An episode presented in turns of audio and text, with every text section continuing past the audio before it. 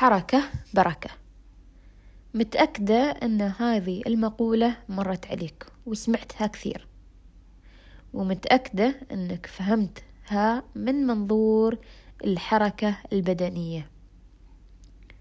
لكني أشوفها من منظور مختلف تقريبا. نحن جميعا نسعى كل في مقام خاص به. إذا كنت عامل إذا كنت والد إذا كنت طالب كل ما سعيت كل ما شفت البركة في الحصاد. لكن المنظور اللي ما انتبهت عليه قبل هو أن للمنتجات طاقة. غلط أن تكون المنتجات آخر همك. بمعنى أنك أنت تقوم بتجهيز الطلب فقط الوقت اللي تجيك الطلبية للمنتج هذا. أو أن تكون المخازن في حالة إهمال وعدم ترتيب. لكن أحرص أن تكون عندك منتجات جاهزة مغلفة. هذا يعتبر حركة. وأنك تهدي بعض الأشخاص من منتجاتك.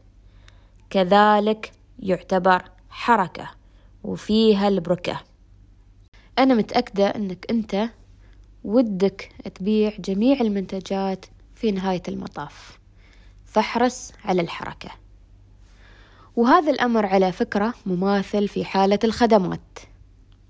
بمعنى أنك أنت تقدم خدمات. بعد احرص على الحركة. فالحركة بركة.